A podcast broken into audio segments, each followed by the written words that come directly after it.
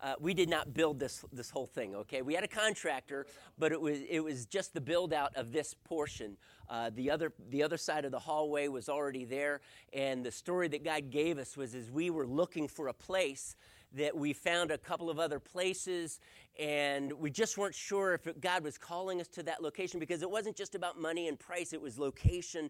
God, where are you calling us? We want to make an impact. And so, as God was leading us, as we were investigating prices that were really high, prices that were really pretty decent, but we just did not sense God's calling there. And then we came across this place, which honestly is only two minutes from where we live. We just thought it was going to be out of our price range.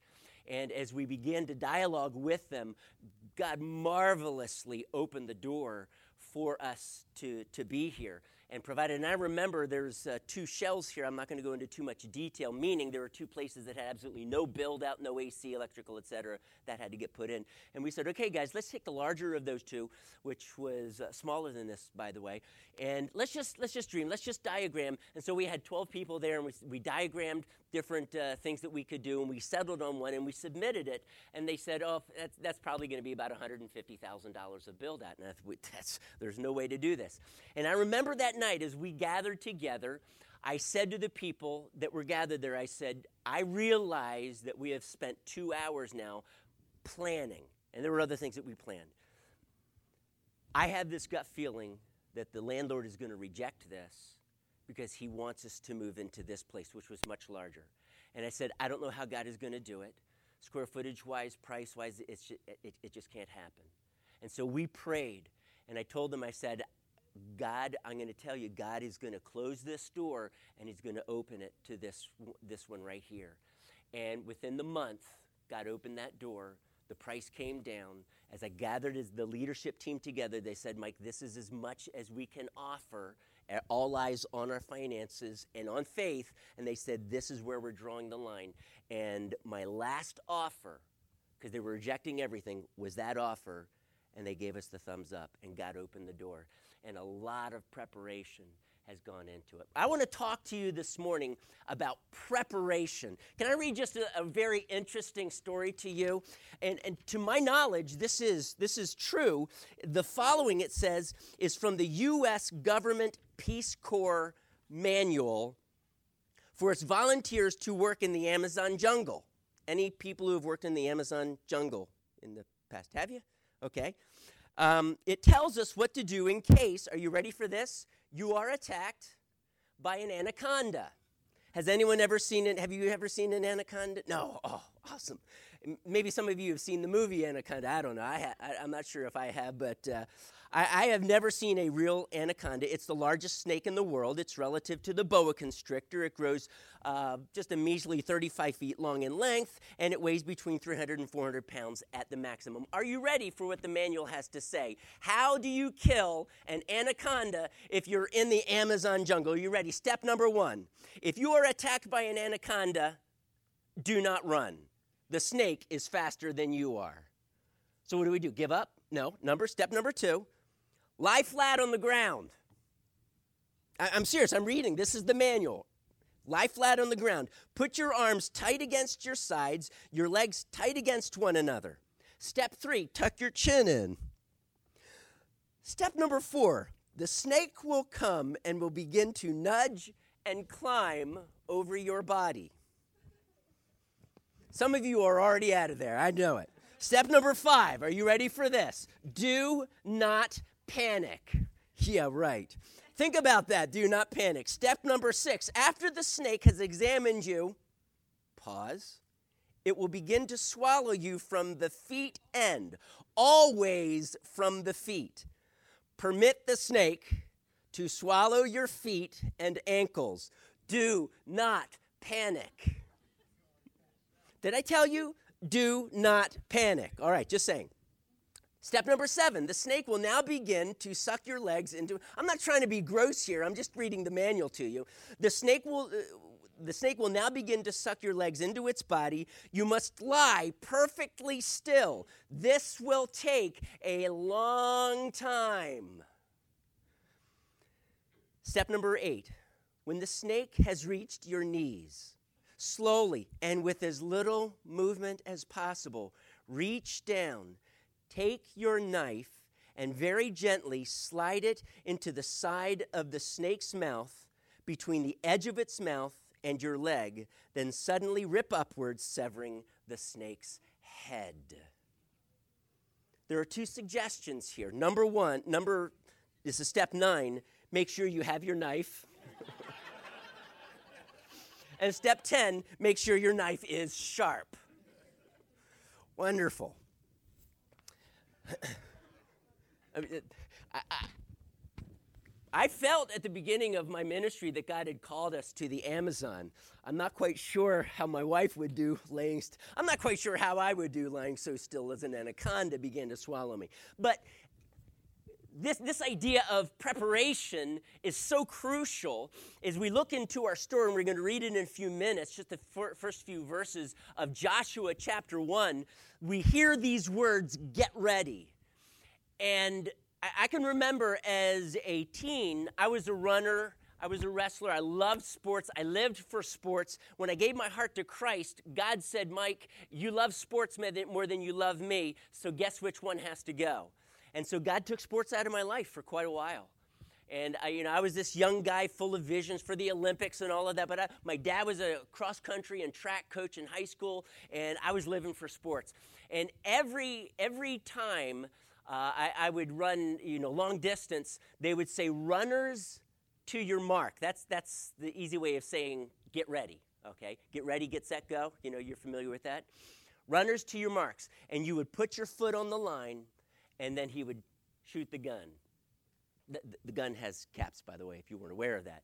And off the runners would go. But every time I would hear the, the man say, runners to your marks. Immediately, adrenaline would rush into me. I would, I would, be so nervous just waiting those two seconds. It seemed like forever before the gun went off and we, we headed out, running that 880 or a mile or two mile.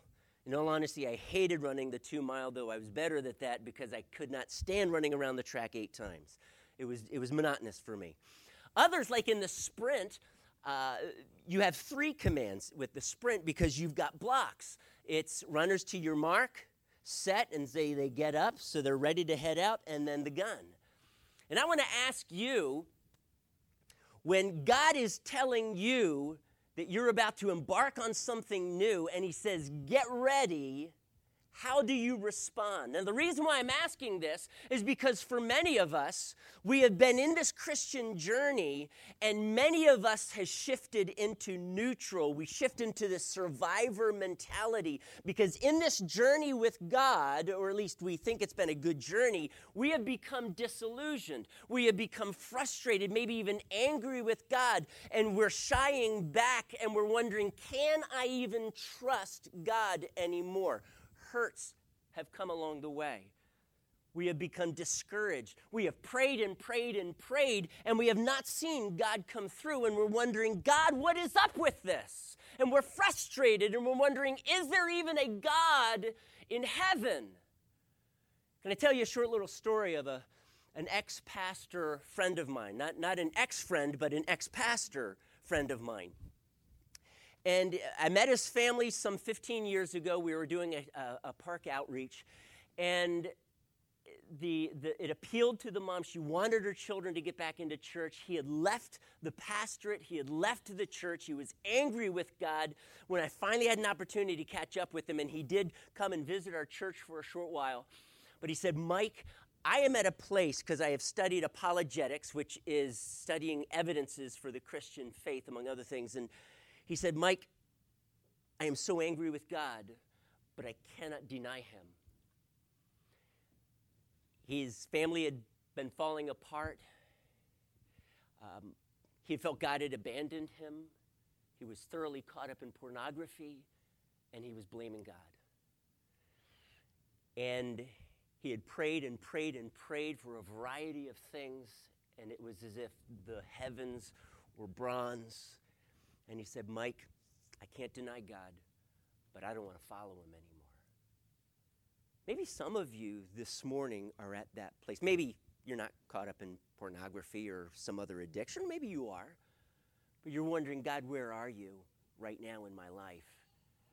And when you hear God's saying something like this morning Get ready, I have something for you. It's forcing you out of this survivor mode that you're just kind of hanging on till Jesus comes and, and he's wanting you to engage with him again. There's a nervousness, there's a wondering, a question can I even do this? Is God trustworthy? And I want to tell you this morning that he is, that God is trustworthy. And see, the problem is not with God for us to be able to move into this new thing that God has for us. And I believe God has many new things for us. We're just hesitant. Our faith is weak. I believe the problem is not with God, but it is with us. And so as we go through this book of Joshua, I want to be able to appeal to you how can God get your heart ready so that you can embrace every good thing that he has for you. Can I ask you this? Who of you woke up this morning saying, "Man, I want to wait. I want to go through my day and I want to fail. I want to be a failure." How many of you woke up this morning and saying, "Man, I really hope I have a bad day"?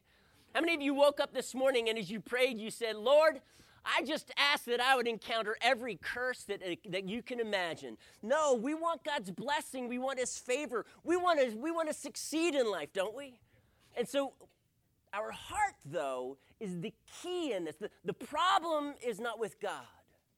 And I'm really hoping as we understand who God is and, and what His ways are, those two things, who God is and what his ways are, when we understand that more, you're going to see things begin to fall into place. Now, for Joshua, he was called to take to the promised land. The Moses generation, and uh, I just want to use that uh, turn of phrase, the Moses generation had been an unfaithful generation. They were complainers, they were grumblers. Every time they faced a problem, they said, God, where are you here? It would have been better if we just stayed in bondage in Egypt. It was better back there. You know, we ate leeks and onions by the Nile. We had as much as we wanted to, to feast on and drink. And out here, it's manna and on, and on occasion, uh, quail, but we get thirsty all the time, sometimes three days straight with no water. There was a heart that was grumbling. When they went on spot to spy out the land, and many of you may remember this story, they came back, 12 spies came back spying out the promised land. They were, they were on the brink of moving in and taking this promised land that church they had been waiting 430 years for. Promise given to Abraham and now fulfilled or ready to be fulfilled as they had left Egypt to go into the land of Canaan, God's promised land for the nation of Israel. And as they are poised on this venture to step in and take this land, 10 of them come back with, do you remember what kind of a report? A bad report. A discouraged, they are so tall, we were like grasshoppers to them. They were huge. It's, it's impossible. We can't do it. And Joshua and Caleb, two men of faith, who knew who God was and they knew his ways said nothing doing. Yes, they're big. Yes, they're, you know, the, the land is awesome. I mean, they came back with, with grapes, clusters of grapes that were huge. It was amazing. But yes, the people, yes, it's going to be hard. But he says, But God has not called us to this point only to leave us here. And I want to challenge you this morning. God has not called you to this point in your life to just leave you there Amen. and say, I'm abandoning you. Amen. You are not orphans with no hope. Amen. And so, the Joshua, the Moses generation, after disobeying and complaining, God said, okay, 40 years of wandering. They'd already been there a year. So actually, 38 years of wandering, and then took them a year when God said, go, to come to the Jordan River. Joshua chapter 1. 40 years from the time they left Egypt to there, one year in the beginning and one year at the end. Took them a year to get to Sinai, and they stayed there and then a year to position themselves, conquer a few kingdoms on the east side of Jordan, and then stand at the brink of a, bank of the Jordan River to cross. And God is speaking to Joshua. The Moses generation was not a generation of faith. The Moses generation, as much as it was Moses' heart to impart faith and who God is and his ways to them, they failed. They didn't get it. There was so much of their mindset that had been contorted and twisted and skewed from Egypt as slaves. Now, with that, they still had this slavery mindset. They, they did not allow the Spirit of God to change them. And so God had to raise up a new generation. And I'm going to call this generation the Joshua generation. And it was that generation that was to go into this promised land. They were a generation that struggled, but they were a generation also of faith, and they began to grasp who God was and what his ways were. When Moses was, had just come down from Mount Sinai, you remember the incident with the golden calf? And Aaron says, Well, golly, I don't know what happened. We kind of threw gold into the fire, and out came this, this golden calf. And so the people just started worship. Moses, it was totally out of my hands. It wasn't my fault. Okay? And he gives excuse after excuse. And God says, I'm going to need to purge these people. I need to punish them for their sin. I need to get rid of this, this wandering spirit in them. And Moses, in chapter 33 and 34 of Exodus, he intercedes for them. And the first thing out of his lips are this God, how am I to lead these people if I do not know you or your ways. The book of Joshua reveals to us who God is, what his ways are, that we can follow him. And for the Joshua generation, by faith, enter the promised land. And so I, I realize that, the truth be told, many of us have become angry with God, disillusioned, maybe even bitter. We want to live our lives disengaged from God, shifting into neutral, protecting ourselves from disappointment. But I want to ask you is this how God desires that you live? Distant and, and, and disengaged? Isn't there a lifestyle in which we can, that you can live with a sense of joyful expectation and excitement? And we're going to also need to understand what is God's definition of success and how can we walk in, how can we experience that? I'm not going to be preaching a name it and claim it message. That is not my theology, or as some people call it, blab it and grab it.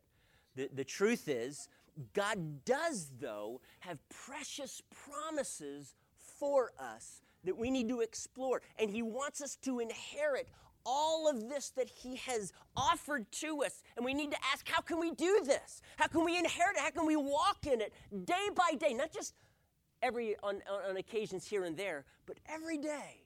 How can you walk in that? This is what we're going to need to explore over the next several weeks. So turn with me to Joshua 1, verse 1, and it says this After the death of Moses, the servant of the Lord. The Lord said to Joshua, son of Nun. That doesn't mean he didn't have parents, by the way. It's N U N. That was the name of his dad. Yeah. Moses' aide. Moses, my servant, is dead. Now then, you and all these people get ready. Church, say that with me. Get ready. Thank you. Get ready to cross the Jordan River into the land I'm about to give to them to the Israelites. Verse 3 I will give you every place where you set your foot, as I promised Moses. Your territory will extend from the desert to Lebanon, and from the great river, the Euphrates, all the Hittite country, to the great sea on the west, which would be the Mediterranean. Verse 5 No one will be able to stand up against you all the days of your life. As I was with Moses, so I will be with you. I will never leave you nor forsake you. How would you like a promise of God to start off with someone's death? Yeah, Moses has died. You know, humorously, God just kind of pauses a little bit. Moses has died. Let that sink in a little bit. Okay, here we go. Eh, I mean, Moses was the leader. It was at the hand of Moses that the 10 plagues came. You remember this. It was at the hand of Moses that the Red Sea was parted. Can you imagine that with the enemy on your tail, the, the Red Sea on the other side? There was no way to go uh, in front or behind. It was just which way. I mean, do we fight because we're not ready for battle, or do we drown in the sea? And God said, wait, hang on. And God parted the Red Sea to the point, scripture says they walked on dry ground. It wasn't muddy, it was dry ground that they walked across. Now, you remember the story as they crossed over, and the, the chariots of Egypt, the men of, Israel, the, the men of Egypt, charged after them. The sea came in, drowned them all, and the, uh, the Egyptian army was destroyed. Pharaoh was destroyed. And they are now, by the way, beginning to find archaeological evidence to support this. And that's why the, Hys- the Hyksos, if you're familiar with the Hyksos, that is probably the time in which they came in, invaded Egypt. And Manetho, a, an Egyptian or a, a, a historian uh, around 4 or 500 BC, records Egyptian history and says, when the Hyksos came in, they came in and there was no fight, and they took over the land of Egypt. And, and historians have always wondered how that could, could be. And unfortunately, because they've gotten their Egyptian chronology mixed up, that they are beginning to correct if you're currently reading up on Egyptian archaeology, which probably none of you have. But uh, there's some awesome videos I'd love to show you that are very, very good commentaries. And they are realizing that their Egyptian chronology is off and they're synchronizing. And of course, guess what's happening? It's synchronizing with biblical history. Hmm. And they are realizing that things are falling into place. Uh, amazing, amazing discoveries. But this is, this is true. This is truth. And as the, the Red Sea was parted, the army destroyed, now they're, they're needing food. God provides what? Do you remember? What does God provide? Manna. When there's no water, Moses hit the rock, and out comes fruit punch, water, thank you um, they, they're, they're complaining all about all this manna, manna, manna. You know, Keith Green, way back in the early 80s, he wrote this song, and it was, what, what was it called? But it was talking about, I'm sorry? Want to go back to Egypt. There we go. Thank you, Jane. And uh, he says, he, he, in the song, he talks about manna and manna bagels and manna waffles and uh, banana bread. Oh, that was a bad pun. Uh, but it was manna every day, and they were just saying, God, what is up with this? It's manna souffle, and we're tired of this. And so God says, Oh, complaining. You don't want manna? I'll give you quail. And, and it was quail three feet deep everywhere they could look. Can you imagine gathering and, and pre- preparing that? But miracle after miracle, God did. And now the word to Joshua is yes, Moses is dead. And guess who is now taking the baton? It's you, Joshua. Now, I just want you to consider this. If you were an Israelite at that time, and this incredible leader, who, by the way, is probably from a New Testament perspective, and even through the Old, but the New Testament in particular, Moses is viewed as probably the most awesome man of God until Jesus. He's dead now. All those miracles that you relied on to get to this point, the man through whom God did them, gone. He's dead, buried on, on a mountain outside of the promised land. Moses only had an opportunity to view the promised land from a distance. He's dead. But Joshua, know this as I was with Moses, so I am going to be with you. Let that sink in. Can you imagine the honor that, that Moses felt that God was then placing upon him? For many of us, I, I think that when God begins to speak such words and we're facing just in, incredible, what we view anyway as impossibilities. Moses is dead. Well, well who's going to do the miracles now? Because we're about to enter the promised land. And oh, by the way, there are giants and they're way taller than we are. How are we going to do this? Well, next week you'll learn about what Joshua was challenged. We're just going to look at the first five verses here. But what a challenge. Maybe for some of them it was a huge disappointment. The, the main leader is gone. They've been following him for 40 plus years, miracle after miracle. Now, what's Joshua going to do? No pressure, by the way, Joshua. The first thing he says is get ready. Get ready to cross the Jordan. This miracle of the parting of the Jordan was as miraculous as the parting of the Red Sea. I think it needed to happen because the, the people of Israel needed to see that the anointing that was on Moses was now upon Joshua. So I think the people needed to see this. And we're going we're to look at that story several weeks from now as the as they had the priests carrying the ark had to step into the river and as they began to trek through the river in the water, God stopped it up several miles up upstream. And then the, the priests, two in the front, two in the back, carrying the ark. You remember the Ark of the Covenant, the, the Raiders of the Lost Ark? Okay. There, were a few things in there that were actually true, the rest was totally off. But anyway, um, there were staves, poles. They carried them one on each side, and it would typically take four people, and they would carry this thing. They stood in the middle of the Jordan River as the people, probably 2 million plus Israelites, crossing the Jordan River to the other side. We don't know exactly how many stayed behind, but the fighting men, at least 600,000 crossed, so we don't know exactly how many crossed. But God did a miracle that day of the parting of the Red Sea that was equal to the parting of the Red Sea, the parting of the Jordan equal to the parting of the Red Sea. And what were they going to do? They were going to go into the promised land. I want to make this relevant right now for us. I want to ask you, since this is the promised land, it had been promised now for 430 years, from the time God spoke to Moses to that day, what kind of promises has God given to you? What kind of promises has God given to you? What is your inheritance as a follower of Jesus? Can I tell you what it is not? It is not winning the lottery. Sorry, I don't mean to disappoint, but God's inheritance to you is not winning the lottery. It is not that there will be no problems or struggles for you to face. You will encounter struggles, you will encounter problems, and I'm going to tell you this many of those problems, not just a handful, many of those problems will be way beyond your ability to handle them. Okay? I'm going to come back to that in a moment. It is not being happy all the time. I want to be happy all the time. But that is not the inheritance that God has given me. And I'm going to make a distinction between joy and happiness. Happiness is an emotion. I love feeling happy, but God has called us to be joyful, and that is part of our inheritance. But joy is a decision, the emotion follows. But joy is a decision. Happiness is an emotion. God has not promised happiness all the time.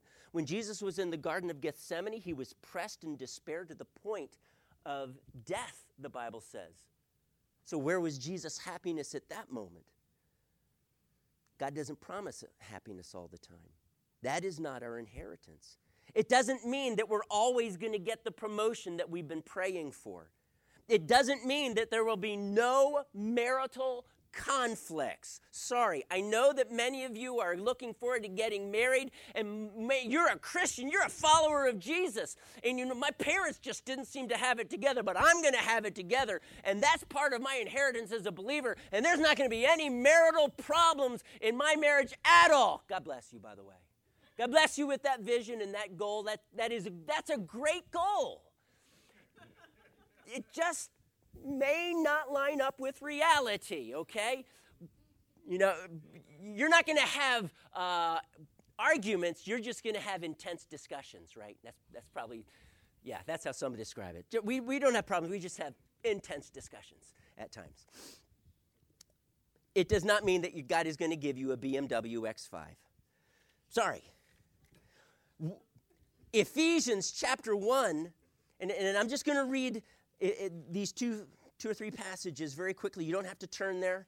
I'm not going to spend a lot of time, but we do need to begin to understand what this inheritance is because we need this going through Joshua to be relevant to us. This is a promised land that they are entering, and they have to enter it by battling. And it is, a, it is the, the promise that they've had for 430 years, and it is it is paralleled with the promises that God has given to you. And what are those promises? It's not just a promise, but it's also an inheritance. Well, let's look at that for a moment. Ephesians 1 3, he says, Praise be to the God and Father of our Lord Jesus Christ, who has blessed us in the heavenly realms with every spiritual blessing in Christ. Every spiritual blessing in Christ. And for the next several verses, he, he, uh, he lays that out for us and what those spiritual blessings are in Christ that he's chosen us before the creation of the he's predestined us. He has he has redeemed us through the precious blood of Christ and he's forgiven us. He has made known this mystery according to his good pleasure. He has chosen us. It says in verse 13 and 14, he says, Having believed you were marked in him with a seal, the promised Holy Spirit, who's a deposit guaranteeing our what? Inheritance, guaranteeing our inheritance until the redemption of those who are God's possession to the praise of his glory. Now, I do believe that these are spiritual blessings. I also believe that God wants to bless us in the physical realm as well. He did give the, the promise in Deuteronomy 28 that the people of Israel as a nation would be the head and not the tail.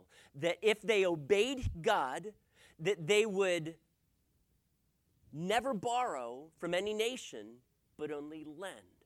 That their barns would brim with food, with their vats with wine. There would, their needs would always be met. In Malachi 3, the promise is Test me in this and see if it is not true that if you give of your tithes and offerings, if you surrender even when you feel that you have no finances to give, but if you do that, test me and see if I will not open the windows of heaven and pour out such a blessing that you cannot contain it. So I do believe that part of this inheritance is this favor from God, this blessing from God that He will come through for us. He will meet our needs. These blessings then would include being rescued, just as Israel was from Egypt, but us being rescued from the slavery of sin. It is forgiveness. It's being loved by this God who is love no matter what. It is starting on this journey of a transformed life, Paul calls a new creation in Christ. It's God's Spirit in us, speaking to us and working through us. It is joy. It's His favor upon us as we do His will. It is being the head and not the tail. It is our barns overflowing. It is the vats flowing over with wine. It is God's blessing and favor. If we do not understand what our inheritance is, though, we cannot follow the next step. And that is, he tells him not just to get ready, but he tells him to walk the land.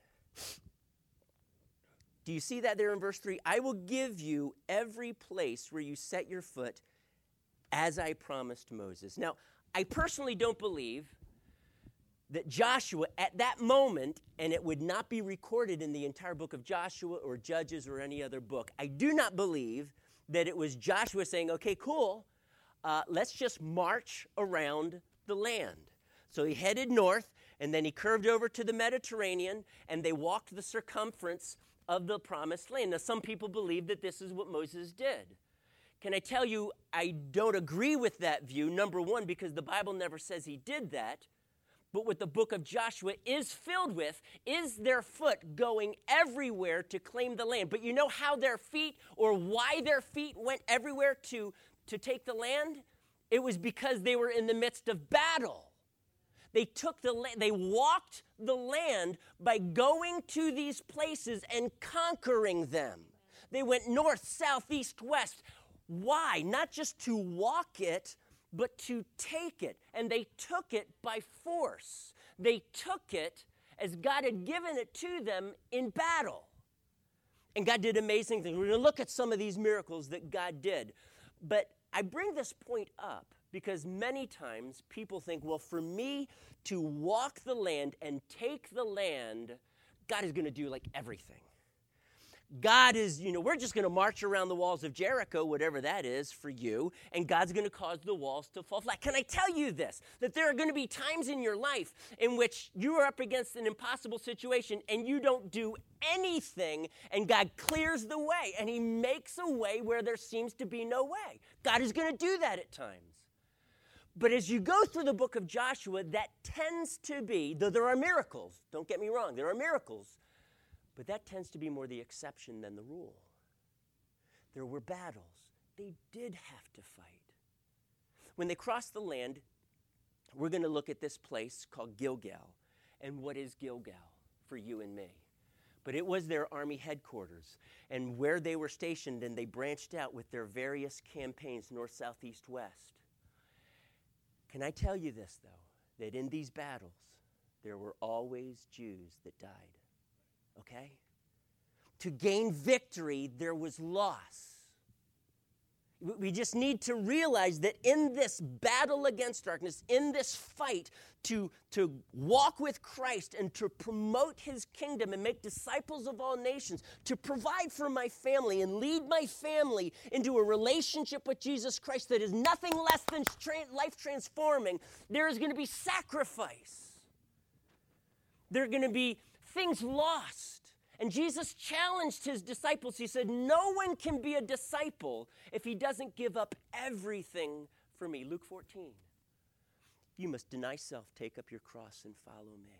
Take up your cross. That doesn't mean the person next to you, by the way. It doesn't mean your spouse who's been haranguing you this past week. It's not your boss that you really have a grudge against. That's not your cross. Jesus is saying the cross is you got to be willing to die for me. Whoa. You got to be willing to lay down everything, even your own life? And Jesus says, Yes, because if you can't, check the Bible on this with me, then you can't be my disciple because that's what faith is. Faith means to commit oneself to. And so, as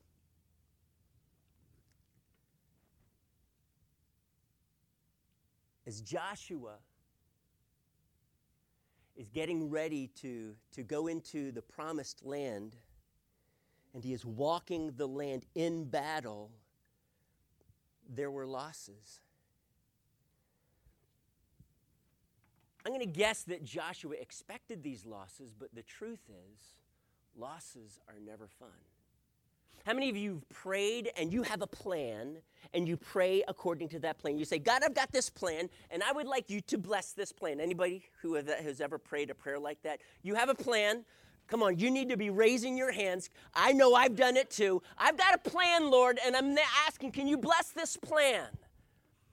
And God is saying, well, wow, I would really love to bless that plan because I want to bless you, Mike. It's just that it's not my plan. Oops. My plan. I have a business. I used to work at full time. Praise God, God has opened the door, so I'm pastoring much more now. But I now do it one day a week, sometimes more. But I can remember a time, I can't remember if I was working it two or three days a week, but the business was not providing enough. And I struggle with that. And, and the natural inclination is, well, I need to go out and I need to get more accounts. And so I went out to try and get accounts, and it was impossible to get these accounts. The, the EPA regulations had changed. It had seriously limited what I could do unless I poured thousands and thousands of dollars into my business. I couldn't afford to do that. Other companies did.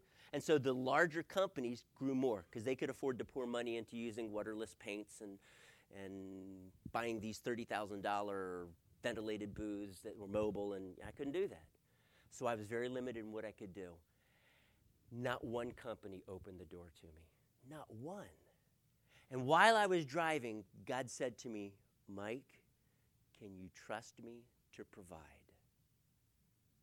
And I knew, I just knew that I was not going to be getting into accounts. It wasn't that, you know, I wanted to, well, I'm just going to believe God's going to give me in, get, get me into accounts. I'm going to work hard because all hard work brings a profit, right? So I'm, I'm going to work hard and I'm going to get into these. Okay, Mike, I just need you to know that I'm going to provide for you. I tried getting into every account I could, and every door was closed. I went out many times, nothing, nothing, nothing. And I'm just saying, God, what are we going to do? It's the end of the month, and on average, we were several hundred dollars short.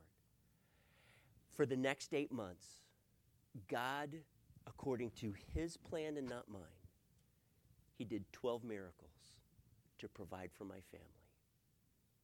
12 of them. I wrote them down one day. I was just amazed. At the end of some of these months, some of my daughters would come to me and they would say, So, Dad, how did God provide for us this month? And I remember there was one time in which my, my answer was no, I, I don't know because he hasn't. And I have to pay the bills today. I don't know how I'm going to do it. I, I'm not going to be able to pay for all of them. And I went to the mailbox and I got the mail and I plopped it on my desk and I, I bent down. I was in tears. I was just crying out to God God, this is hard. It's been several months. You have provided. But this month, you're not. And I don't understand it. And I need you to come through. And I got to pay my bills. And I don't know how I'm going to pay for all my bills. I can pay for most of them, but not all of them. What are you going to do, God? Because it's, it's my plan and responsibility to provide for my family. How are you going to do this? How am I going to do this? I prayed. And as I prayed, I, I picked up the mail and went through it, and there was a letter from my mom and dad, and they had never done this before. We were in need of $500 that month. Can you guess what the amount of the check was that month? God gave me a check through them for $500. 12 miracles like this, one after the other.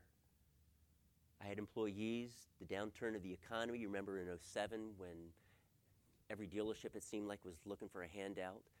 Uh, it seriously affected my business. And it was about that time we were going through this. And I just said, God, I, I don't know what you're going to do. I had to release some of my employees and scale back and found out that, well, I don't need workers' comp anymore. And then I got a check for over $1,200 from workers' comp because you pay in the beginning of the year and then they evaluate at the end. They call that a, um, an audit. So I got a check. Actually, it was for $1,400 one month. Total surprise. And God did things like 12 of these. You see, that wasn't my plan. I don't like waiting until the very last minute and seeing there is no provision here. I like to plan, I'm calculated, I like to be, I'm the type of person who, who likes to reduce risk to zero before I do anything. And God is telling me, He's saying, No, you need to trust me. I know this isn't your plan, Mike, but it is my plan. And I was praying and praying and praying, my plan. And I could have gotten angry with God and I could have gotten discouraged and said, God, you are not providing. I'm going to just go out there and I'm going to borrow money. I could have done that. And God told me, and I had a conviction against that, so I could have, but I, even that would have, anyway. I knew I couldn't do that. And God said, Mike, can you let me do it my way? You, think, you see, I think many of us, we get discouraged and disillusioned because we have a plan, we have a way. But when you begin to know who God is, that He is faithful and He is loving and He's going to come through, when you begin to understand who God is and that He is really for you, He is not against you at all. And we decide that we're going to follow after him when we know who he is and we begin to understand his ways and how he works. And we begin to stop saying god i got a plan. Will you bless my plan? We begin to say god what is your plan and can you show me what that plan is and can you bless that plan at that point when you are fully trusting in him that's when god comes through in amazing ways here's what i found out as Paul says in 2 Corinthians 12, he says, he was, he was praying for this thorn in the flesh, and he said, prayed three times that it would be gone. God did not take it away. And finally, God spoke to his heart, and he said, You know what, Paul? My grace is enough for you. It's enough. In your weakness, my strength will be made perfect. Here's what I've discovered as far as how the way, one of the ways God works. He will purposefully bring you to the end of yourself where there is nothing more that you can do, and you will struggle and you will pray and you will fight and you will you will want to move forward and but you'll realize there is nothing more that you can do and when you cry out to god that's when his grace begins to shine and you become a display of His awesome grace. You become a display of His love that He intervenes and pours out into your life. And He says, You know what? I know you can't, but guess what, Michael? I can and I want to. But many of us in this journey of following our plan, we have gotten angry. You've become disappointed and disillusioned. And you have fought God. You feel like maybe you've fallen into the hole, and, and maybe you're even willing to admit, and you were the one that dug that hole, by the way, and you fell into it. You understand what I'm saying by that? It's, our responsibility, and, and you need help getting out of that hole. You need help God changing your heart. Can I, can I tell you this? Isaiah 43 2. We actually looked at that in, in the group um, this past Wednesday, small group. And it says, When you walk through the fire, you will not be burned. Can I read that one more time? When you walk through the fire, you will not be burned. This is one of the ways of God. He is faithful and loving and merciful, but there are going to be times in which you will walk through the fire. You don't want to walk through the fire. Anyone here wake up this morning and say, "Oh God, please give me some fire today. Let me have let me have trials come my way." I don't think any of us did. We want to avoid those things. So when we pray, we say, "God, just take it all away. I don't want any of this yucky stuff in my life. I don't want to I want to experience trials and heartache and disappointment. I don't want to fight. I don't want to go through this difficult time, this hardship, this financial crisis." I don't think anyone woke up this morning and said, God, give me a financial crisis today. But God says, you know what? I may not always deliver you from the fire. And he, he does at times, church, by the way. But He says, I need you to walk through the fire. I need you to walk through this fire. But can you trust me that you will not be burned? Can, can I just share a personal testimony with you? I'm not sure if I have been through more fire than in the last three weeks. I have been so amazed at how the enemy has come in and tried to keep us from getting our C, our certificate of occupancy, so that we could not, so that, you know, getting that would enable us to meet this morning. And things were coming down to the wire, and it's like, this is crazy. To the point where we discovered two or three weeks ago we needed to have an upgrade on our fire alarm, and I'm saying, what? Why are we finding out now? You got to get a permit. You have to have a company come in and do it. You're talking, you know, at least a month, and now we're two weeks before opening. How did this happen? And one thing after the other began to happen. Every single day, something was coming up that could make it so that we would not pass those final examinations this past Thursday, by the way. I remember one, oh, this past Wednesday, I, w- I was just fighting in prayer and just saying, God, you've got to make a way. This is, a, and by the way, every day when those problems, I, by the way, I, I went through my cell phone and I noticed I made 50 calls every single day trying to deal with, with these things. And I just said, God, this is in your hands, and I've got to trust you. And the fire was so intense. I was moving some wood from our backyard to our front for the garbage people. And some of the wood was in a bag. I won't get into the details of why it was in a bag. But I was carrying one of these bags. There were three of them. And the third one, I was just carrying it. And halfway, going from my backyard to my front yard, halfway, I looked down at the bag. And literally, there are thousands of ants on this bag. How many of you love Florida ants? And you want them crawling on your body. And I'm holding this bag, and I'm not dropping this bag. I am tired. I'm going to take care of this problem. I'm going to set it out by the, the, the garbage and have them take it away. And the, there's thousands of ants on this bag. And I set the bag down, and I get ready to wipe the ants off. And I'm looking at my hands. And I'm, no, where are all the ants? And I'm looking, I'm standing there for like five minutes looking at my hands because nobody wants to be bitten by fire ants, amen? And I'm looking all over, and there was not one ant on my hands, but there were thousands, literally thousands of all over this bag, but not any on my hands or my forearm. Looking down at my shoes, where did they go? Up my sleeves, no ants. And God immediately spoke to me and says, Mike, can you walk through the fire? And trust me that you will not be burned. That might sound like a, a silly illustration to you. It has to do with ants and getting bitten by ants. But the truth is, God needs us because He has purposes we don't see, but He needs us many times to go through the fire. But can you trust him that you will not be burned? That doesn't mean it's not going to be hard. Walking the land meant casualties. There were Jews that died, there were losses.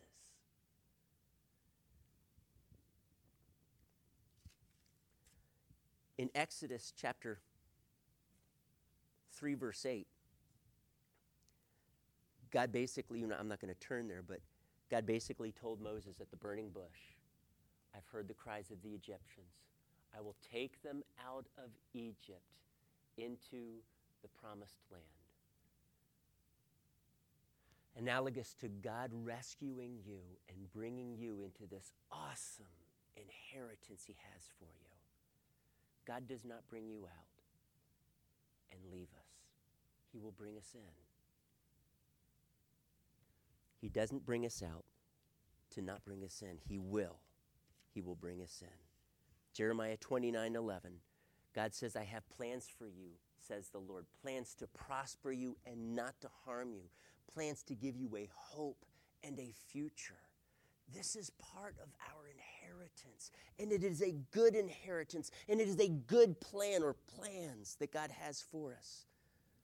But, church, there will be losses. And the last thing that I want us to look at is right there. And it says, verse 5 No one will be able to stand up against you. Romans 8:37 he's talking about can anything separate us from Christ's love and in verse 37 he speaks this it's like a resounding exclamation mark he says no Nothing can separate us from the love of God which is in Christ Jesus. He says it this way No, in all these things, we are more than conquerors through Him who loved us. You know what that word more than conquerors is? It literally reads in the Greek super conquerors, huper the Greek word for conquerors. Super, you're a super conqueror. You know, the superhero Marvel and DC Comics have come out with these, you know, Iron Man and Hulk and all of these incredible things. They're, you know, they're superheroes. I love playing superheroes when I was a little kid. I love Iron Man was my favorite superhero, and we would, when we get ready to play, we I want to be this super. I want to be Superman. I want to be Batman. I want to be Iron Man. And then my younger brother says, I want to be God, and he says, so we beat him up because that way okay, you just crossed the line there, buddy. No way. That's unfair. All right, but God has called us. Maybe not to be superheroes, maybe in a sense, but He's called you to be a super conqueror and that's the essence that God is speaking to Joshua. No one will be able to stand up against you. And everywhere Joshua went, according to God's plan and purposes for Joshua and the nation of Israel, the enemy fell. The only time in which they didn't fall was when they were in direct disobedience to God. We'll talk about that one week. We are more than conquerors, we are super conquerors. Second Chronicles 16 9 says, The eyes of the Lord range throughout the earth, seeking to strengthen those whose hearts are fully committed to Him. Maybe some of you have enemies. For some of you, maybe that's your boss. Maybe you feel like that's your spouse. Maybe you feel like that's your neighbor. Maybe you feel like it's someone or something that is impeding your progress or what you view as success, and you're, you're hitting up against this obstacle constantly. And it is, if this obstacle were only removed, that is your, that is your enemy. God has said that He will give you strength to be able to overcome, that no one that no thing, nothing, will be able to stand up against you. That, that's an awesome promise, church. That amazes me. It is true, by the way. God is faithful, loving, He is true to His promises. This is true. Yes, it happened to Joshua thousands of years ago, but it is just as true then as it is to you today. You are called to be a, a super conqueror in Christ. And I'm going to tell you this as we go through Joshua, as we begin to learn who God is and what his ways are, how he works, you're going to be able to see more and more how God is causing you to be able to inherit and embrace every good thing and every good intention in the heart of God. So I want to ask you do you feel disengaged from God? Do you feel like you're slipping into survivor mode, that, that the, the world or Satan is swallowing you up like our anaconda snake? Okay? And what are you going to do about it? There you go. Stay still. Don't panic. Trust in God let him see him, allow him to work the miracles in your life that he wants to. He wants to work these miracles. So, my question to you is very simply this Can you trust him? He's telling you right now runners to your marks. Are you nervous? Are you anxious? Are you wanting to disengage? Are you filled with fear? Are you stepping up to the line? And are you ready? He has good things planned for you, my friends. Awesome things. Awesome things. Are you ready? Maybe this morning you would have to say you're not ready. Because I've been talking about this relationship with God, with Jesus Christ. You would have to be honest and confess that that is non existent in your life. And so this morning, I invite you to step into this life changing relationship with Jesus Christ. And I say life changing because when you step into this this relationship, it is a journey, it is an adventure, and you will see the grace of God step in uh, most significantly when you are at the end of yourself. And you are, I have testimony after testimony in my life because God is purposefully in His plan, not mine, but mine is to reduce risk. His says, No, Mike, I want you to step out and I need you to do this. And I come to that place where I say, I can't. I can't. And God loves to show off His grace. And He wants to do this for you. Will you let Him do it right now in giving your heart to Him and surrendering Him? The sin that you're addicted to in your life, he wants to forgive you of that sin. He wants to break that chain and set you free. Will you let Him do that tonight? Will you trust Him? Commit yourself to Him. Can you stand with me right now? I want us to pray. I want you, and I'm going to invite you to ask God, for you to cry out to God. I'm not going to walk you through what's commonly called a sinner's prayer. I want you to own that prayer. God's going to show you what to pray. If you're lost in your sin and you need Him to lift you out, cry out to Him and say, God, I'm a sinner and I just need to be rescued from this sin. I need you to come through in my life and I give you my life. I surrender to you. It is simple as that. So I'm going to pray. And as I pray, you just begin to cry out to Him all over here, all over this congregation. You just cry out to Him and ask Him to rescue you. Spirit of God. We're gathered here in Jesus' name. Many of us, through hurts and disillusionments, we're disengaged. Call those back to you, God, please. Open our hearts and soften them. Give us hope again. Father, I pray that you would heal hearts tonight that are angry with you.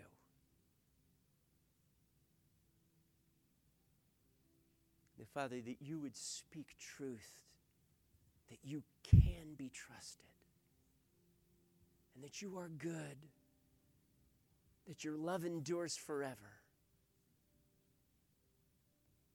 Heal the wounded hearts this morning the faint hearts, the hurting hearts.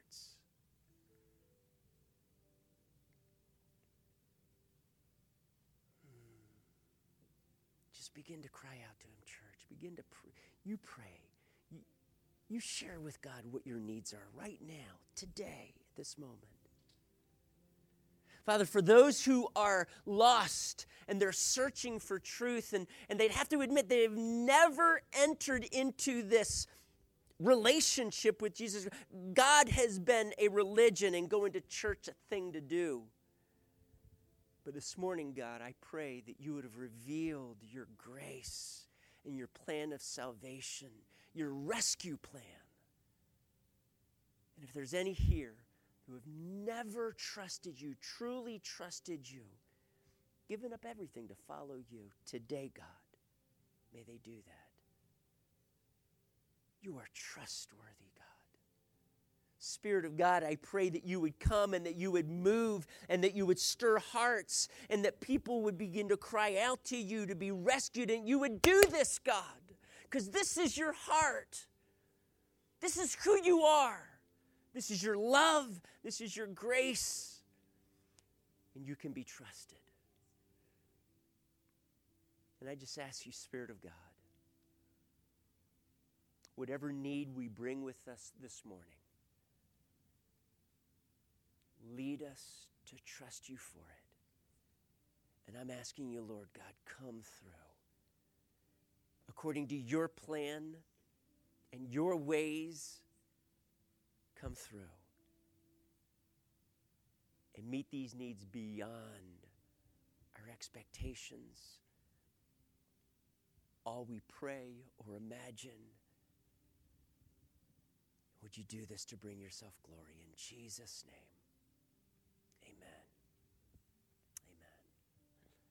Can I encourage you today that if you need prayer, more prayer than just a, an open prayer like this, that you would come forward. We, we want to be able to pray with. you. There's several of us here. We would love to pray with you in your need. If you have this morning given your heart to Jesus Christ, I want you to know the Bible tells us that the angels in heaven right now are having a party on your behalf. They are celebrating and rejoicing because you surrendered your heart to the King of Kings and the God of the universe that created you for such a time as this. And I would love for you to come and share that with me and to be able for us to pray with you as well. But God bless you. There's donuts and orange juice and coffee in the Welcome Center. You're more than welcome to hang out here and enjoy each other's fellowship or to receive ministry and prayer. Amen. God bless you. Have an awesome week. Amen.